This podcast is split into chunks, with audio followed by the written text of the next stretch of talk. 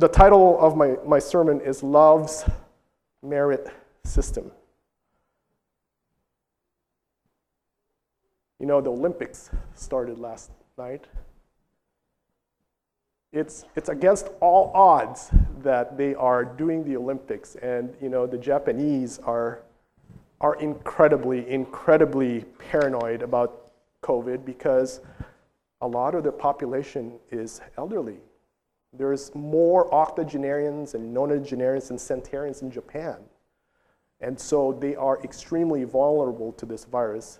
And so one of the precautions that they are taking is that they will not have any live audience. So you'll see them on TV, there will be sound, but there will not be audience.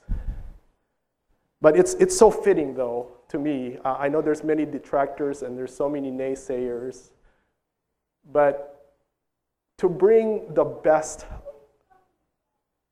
of each of our countries and to play and pause for this week's uh, in the name of peace, despite the adversity and despite the circumstances. Uh, I personally, you, you might not agree with me, but I, I wholly support our athletes going there. And I wish them well and the best of luck in defeat or in victory because um, they are so dedicated to their craft and they are overcoming fear to show the world what they have accomplished. And, and this, is, this is the thing about our world, right? Our world works on a worldly system. We work on merit. We admire people who run as fast as the wind, 100 meters in under 10 seconds. We admire people who can lift 500 pounds of weight or jump so long, run 10,000 miles, 10,000 meters.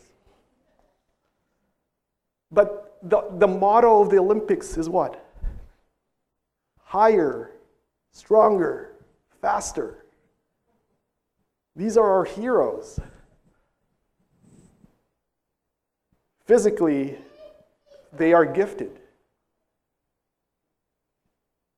In other parts of the world, the last four weeks has been significant for humanity.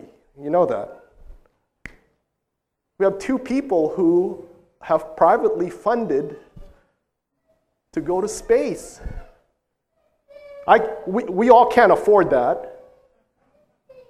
But they were ex- able to experience zero gravity for a few minutes, which would be, I think, that would be awesome.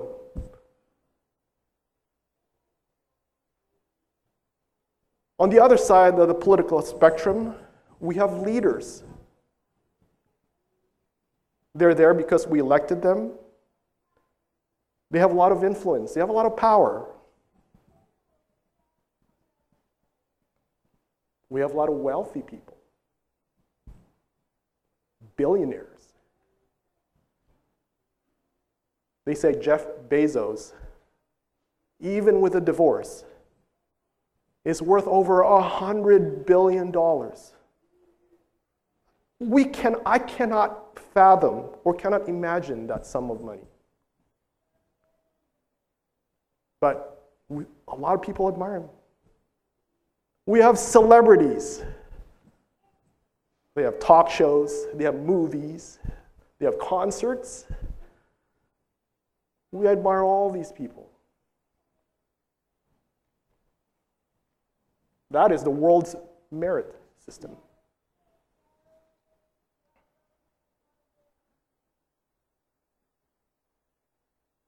Then we go to the Bible and we go to Jesus. Let's open our Bibles.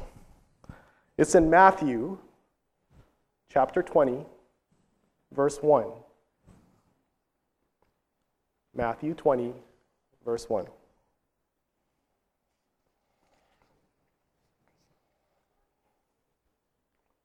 One of the things that I meditate about preparing a sermon together is that you witness how amazing and how masterful Jesus is at teaching. And in this, in Matthew 20, from verse 1 to verse 16, he talks about a parable. Now, this is a parable that's unique to Matthew. Um, and then after the parable, Jesus does not explain the different elements, like the sower. Remember where he defines the seeds, the ground, all that. There's many interpretations from scholars about what this parable means. But I will suggest to you what I believe this parable. And the answer is there. If you look at this parable, if you look at it just by itself, right, we say, yeah, you know, there's a landowner, there are laborers, they represent God and us. There's a vineyard that needs work, the labor, the mission. There's rewards.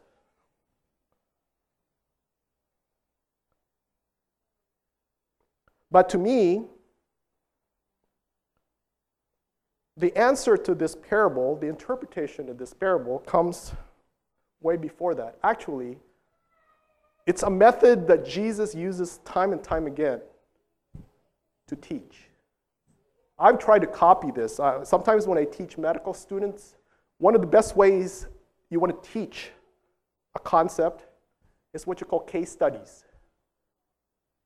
You get a patient, you let the medical student interview the patient, they tell you the patient's story, why they came to the hospital, they tell you their symptoms, their signs, all their things, and then you come up with a diagnosis and a treatment plan.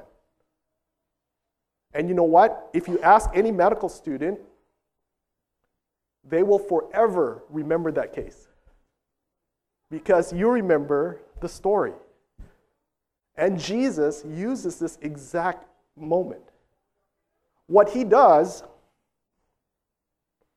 is he, there's two real cases. There's one before and there's one after the parable. So that the parable is boxed in. The story, actually, of the parable of the workers in the vineyard in this Matthew 21 to 16 starts in Matthew 19 16.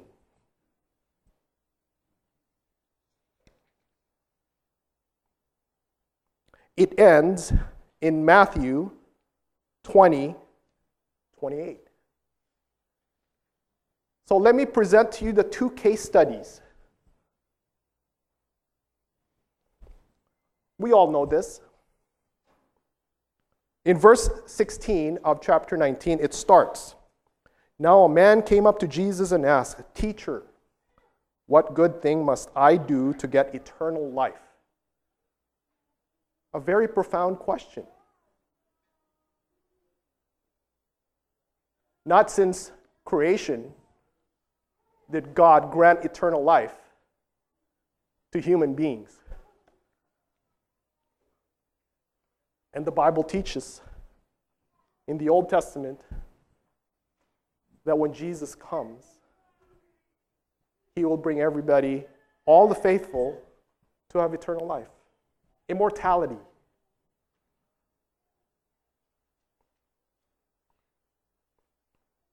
And verse 17, why, Jesus answered, Why do you ask me what is good? Jesus replied, There is only one He's referring to God who is good. If you want to enter life, that is eternal life, obey the commandments. The young man said, Which ones? The man inquired. Jesus replied, Do not murder, do not commit adultery, do not steal, do not give false witness testimony, honor your father and mother, and love your neighbor as yourself. The young man answered in verse 20, All these I've kept. The young man said, What do I still lack? Jesus answered, If you want to be perfect, go sell your possessions and give to the poor, and you will have treasure in heaven. Then, Jesus said, Come and follow me. The story goes when the young man heard this, he went away sad because he said he had great wealth. Then Jesus said to his disciples, I tell you the truth. It is hard for a rich man to enter the kingdom of heaven. And then again, I tell you, it is easier for a camel to go through the, the eye of a needle than for a rich man to enter the kingdom of heaven.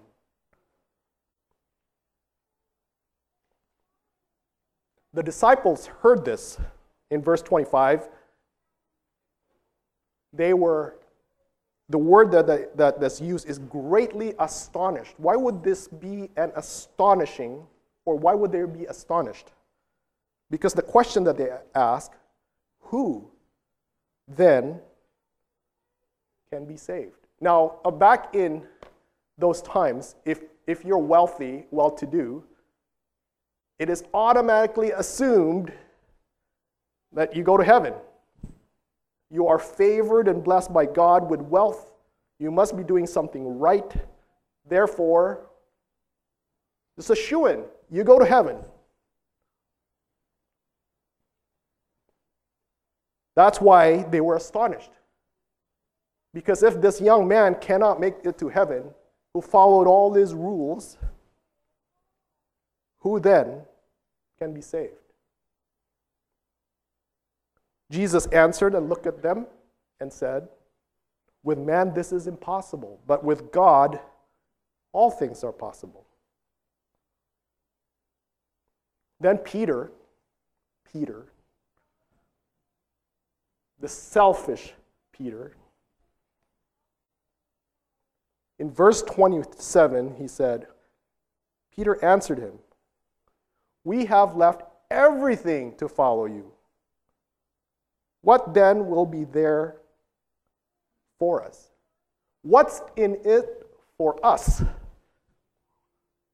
The young man went away sad because he could not do what you required him. Here we are, we left everything. What's in it for us? Jesus said to them, I tell you the truth, at the renewal of all things, when the Son of Man sits on his glorious throne, you, Peter, and you, the disciples, who have followed me, will also sit on 12 thrones, judging the 12 tribes of Israel. Pretty good, right? Jesus answered, Hey, you're going to be judges with me in 12 thrones. Amazing. And everyone who has left houses or brothers or sisters or father or mother or children or fields for my sake will receive a hundred times as much and will inherit eternal life. Wow. Eternal life. No more dying, no more tears, no more sadness, everything happiness. Then we come to the parable. It's framed by this phrase in verse 30 But many who are first will be last, and many who are last will be first. So there are que- there, there, there's a couple of questions. Actually, there's only one question. The young man, the young ruler, asked it first. The disciples then asked it, and then Peter. Who will be saved? Who will get eternal life? Us that followed you and dropped everything, what will we get? Jesus was pretty clear, right? You're going to get eternal life, plus you're going to sit in thrones. Some of the others will get 100 times as whatever they have. Great! But see, Jesus knew their heart. And he illustrates his answer with this. So let's go on. Matthew 20, verse 1. For the kingdom of heaven is like a landowner. Some verse, some, some Bible verses says, master of the house, who went out early in the morning to hire men to work in his vineyard. He agreed to pay them a denarius for the day and sent them into his vineyard. A denarius is equivalent to a day's work and a day's food. During those times, if you don't work that day, you don't have food the next day, you don't have a living. Starve. And it's a custom in Jerusalem that the workers, and you know what? When I when here in California, I think it's the same. We see people standing out there, aren't they? They're waiting for work. Because the next day, if they don't have work today, no food, no life. So, one denarius for the day. About the third hour, he went out and saw others standing in the marketplace doing nothing. He told them, You also go work in my vineyard, and I will pay you whatever is right. Now, it's curious that, that this verse didn't say one denarius. While the next few verses also, it's assumed that it's one denarius because he said he went out on um, verse 5. So they went. He went out again about the sixth hour and the ninth hour and did the same thing. But in this verse, it says, I will pay you whatever is right. The reason, if you look at all the other uh, translations, it says whatever is right. This is a foreshadowing of what happens at the end of the parable.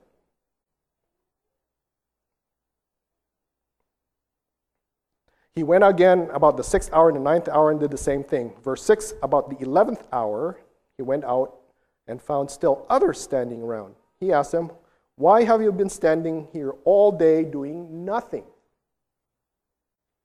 The man answered in verse 7 Because no one has hired us, they answered. He said to them, You also go and work in my vineyard. Verse 8 When the evening came, the owner of the vineyard said to his foreman, Call the workers and pay them their wages, beginning with the last ones hired, going to the first. Verse 9 The workers who were hired about the eleventh hour came and received, uh, each received a denarius. So when those came who were hired first, they expected to receive more. But each one of them also received a denarius. When they receive it, they began to grumble against the landowner. This is kind of unfair, isn't it? I mean, in today, I mean, especially with unions, right? If you work one hour, you get paid actually two or four hours. If you work eight hours, you get paid eight hours. If you work 12 hours, you get eight hours and then four hours of overtime. Who would work for the same pay if you work one hour, eight hours, or 12 hours? Nobody. So, of course, the workers grumbled. Some people, some verses, some Bible translation said they complained.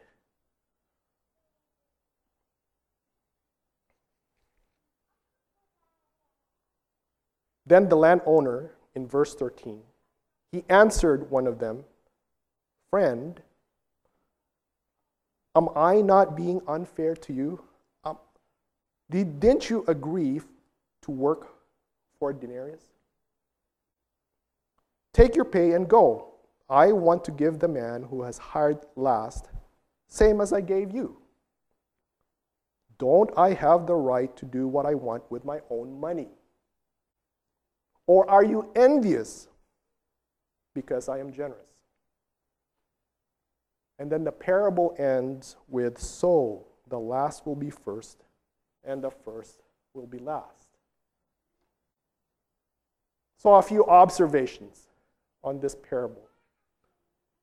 Number one, there is a question. It was asked by the young ruler, by Peter, and then by the disciples. The question is who will be saved? who will have the reward, eternal life.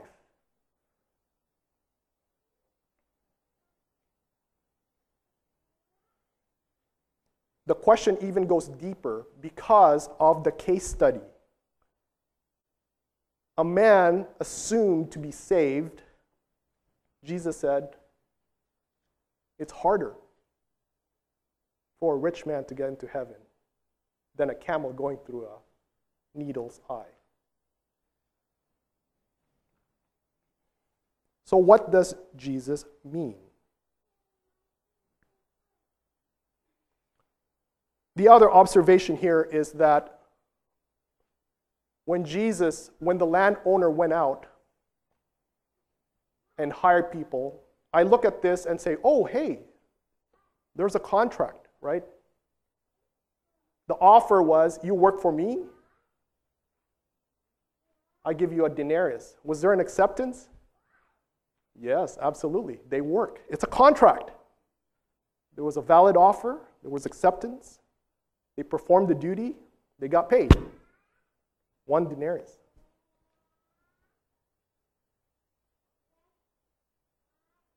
But to the people who worked, they said, but it's not a fair contract. Because the people that work one hour, and we were, they said, us, uh, they were saying, we toiled in the heat, and it looks like they worked for 12 hours, they got paid one denarius and the same.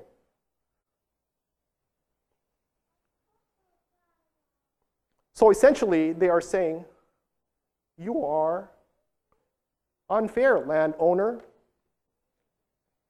You swindled us. Right? You made us work 12 hours and you still paid us the same. Well, the interpretation is some scholars say, well, if the one denarius represents eternal life, can you add or subtract from that?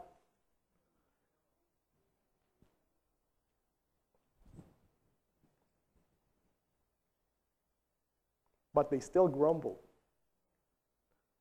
You know, grumbling is a negative connotation in the Bible, right? It's saying, I think you did me wrong. You wronged me. But then what did the landowner say? In verse 13, he said, Friend. He didn't say,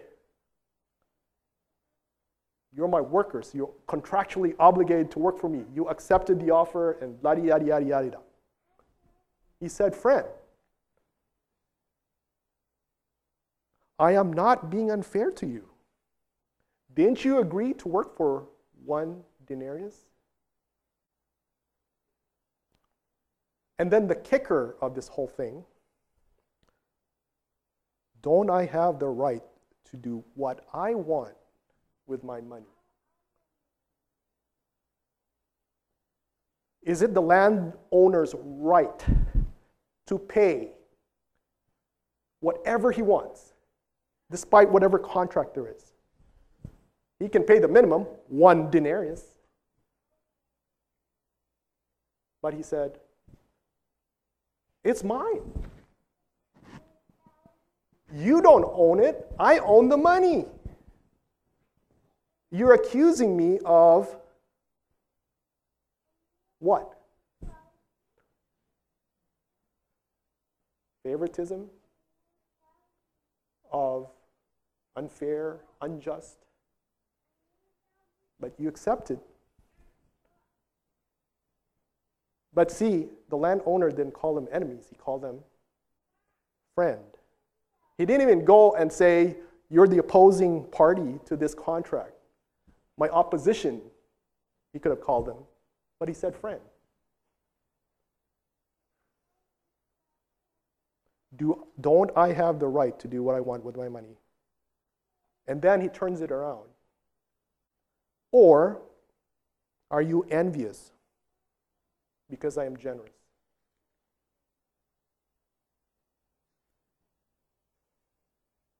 So the parable stands as is, and then the disciples going, What does he mean by that? He just told us that we're going to sit on 12 thrones. Others are going to get, we're all going to get eternal life. So obviously, they're thinking there must be a hierarchy. There's God, there's the angels, there's us, the 12 of us, and then there's people below us. We're the judges, high up. Right? So the second case study starts in Matthew 20, verse 20, all the way to 28. So remember who the audience was. This was Jesus talking with his disciples after the young man rejected Jesus.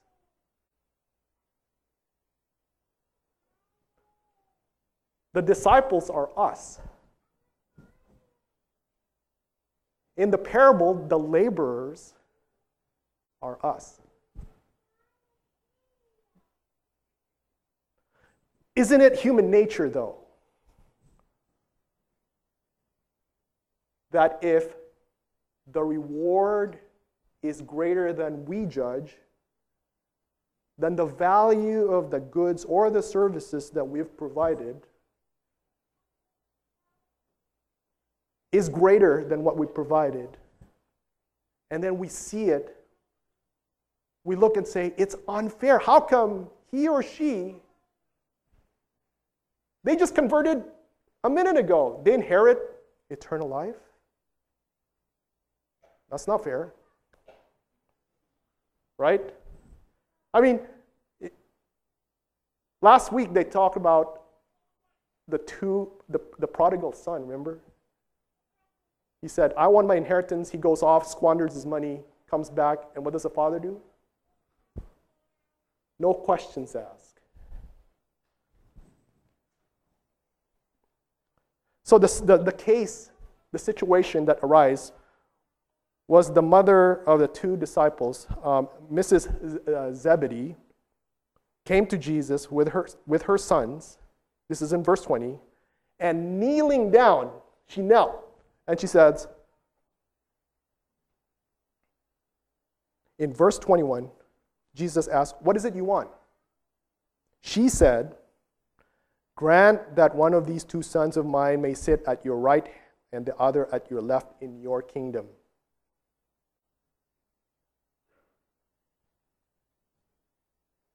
Remember, Jesus just said there's going to be 12 thrones, right? But she's kneeling and saying, Hey, can you make my son a little bit more elevated, one in the right hand, one in the left hand. Of course, the setting of the story in, in terms of the timing, this is the time when Jesus was nearing his mission of three and a half years. He is looking to the cross at this point. He knows what's going to come next. So Jesus answered, You don't know what you're asking, Jesus said to them. Can you drink the cup that I am going to drink. Remember that Jesus, on the other end, said, This cup, dear Father, make it pass. It's the horrible cup he's about to drink. Then in verse 23, Jesus said to him, You will indeed drink my, from my cup, but to sit at my right or left is not me to grant. These places belong to those for whom they are prepared by my Father. Of course, when the 10 other disciples heard this, what do you think they, they reacted? My Bible said they were indignant, angry, furious with the two brothers. And then the punchline of the story.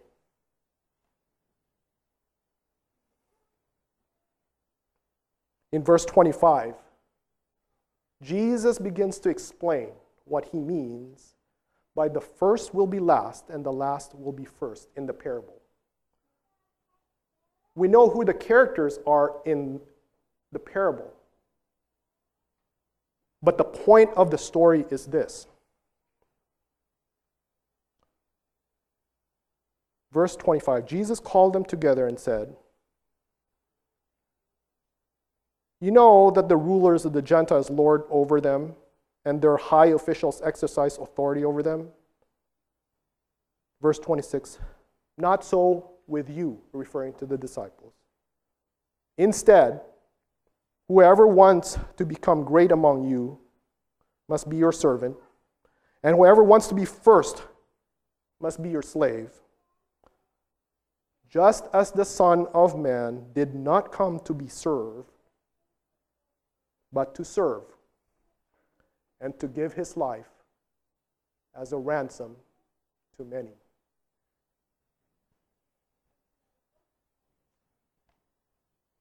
You want to be first in the kingdom of heaven? Love's merit system. Some of the verses in the Bible, in fact, you have to be slaves to your slave. You have to be, we have to be the lowest. These are not celebrities or high powered people or athletes. They are unrecognized. In fact, they are rejected. Who wants to be a servant of servants? But Jesus, he points this out that the Son of Man came to serve. The first will be last. And he'll put everybody else first, the last, to the point of giving his life to save us all. The point of the parable was what? God is extremely, beyond words, profoundly generous. Because, as it says in the famous verse that everybody knows, John 3 16, right? For God so loved the world that he gave, not just any giving a, he gave himself. Not just giving himself, but to die. A death that you and I deserve. In the Garden of Eden, we broke the relationship of the family. When Adam and Eve obeyed the serpent rather than God, the human family, God's family, was broken. And I could just imagine when that happened, that event happened, the three beings in the Godhead said, Jesus, you have to die. The angels probably heard this. See, before that event, I could imagine, right? The angels, before sin came into the world, the angels had no idea what sin was. They probably, you know, when Lucifer came and said, I want to be this, to be higher, to be to sit in the throne. They didn't know that that was sin, right? They believed Satan. In fact, a third of them, right? As the Bible says, a third of the angels followed. They were the grumblers, the complainers. They were jealous. Satan was jealous of Jesus. He wanted to be just like Jesus, he wanted to be God, right? In ourselves, our nature, we want to be what? More, better, higher, faster, stronger, richer, more famous. That my brothers and sisters, is the world's merit system. Jesus said, I came to serve. And God, it is His right to give the reward to those, to those who follow me. The other observations, it's, it's amazing this story. You know, it has so much layers in it. In the beginning, God was the one that seeks out the workers. Did you catch that? He went out early in the morning. And the humans were just standing there, they were waiting. God came to them. And all they had to do was accept one denarius eternal life.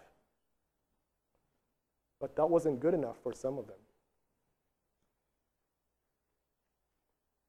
But it is in human nature that we're envious of something that others we think is more valuable than what we get. We see it, we covet it, and if we can't get it, we get jealous. But Jesus said, That is not for you. In the kingdom of heaven, you want to be first, you have to be last. And it means, it means giving your life in my name, which we know in history, Peter and John, all those apostles, they did give their life. I mean, it's, it's a tremendous lesson, this parable. God gave. And when He gives, He gives generously. And the gift that He gives has infinite value. And He called us friend instead of enemies.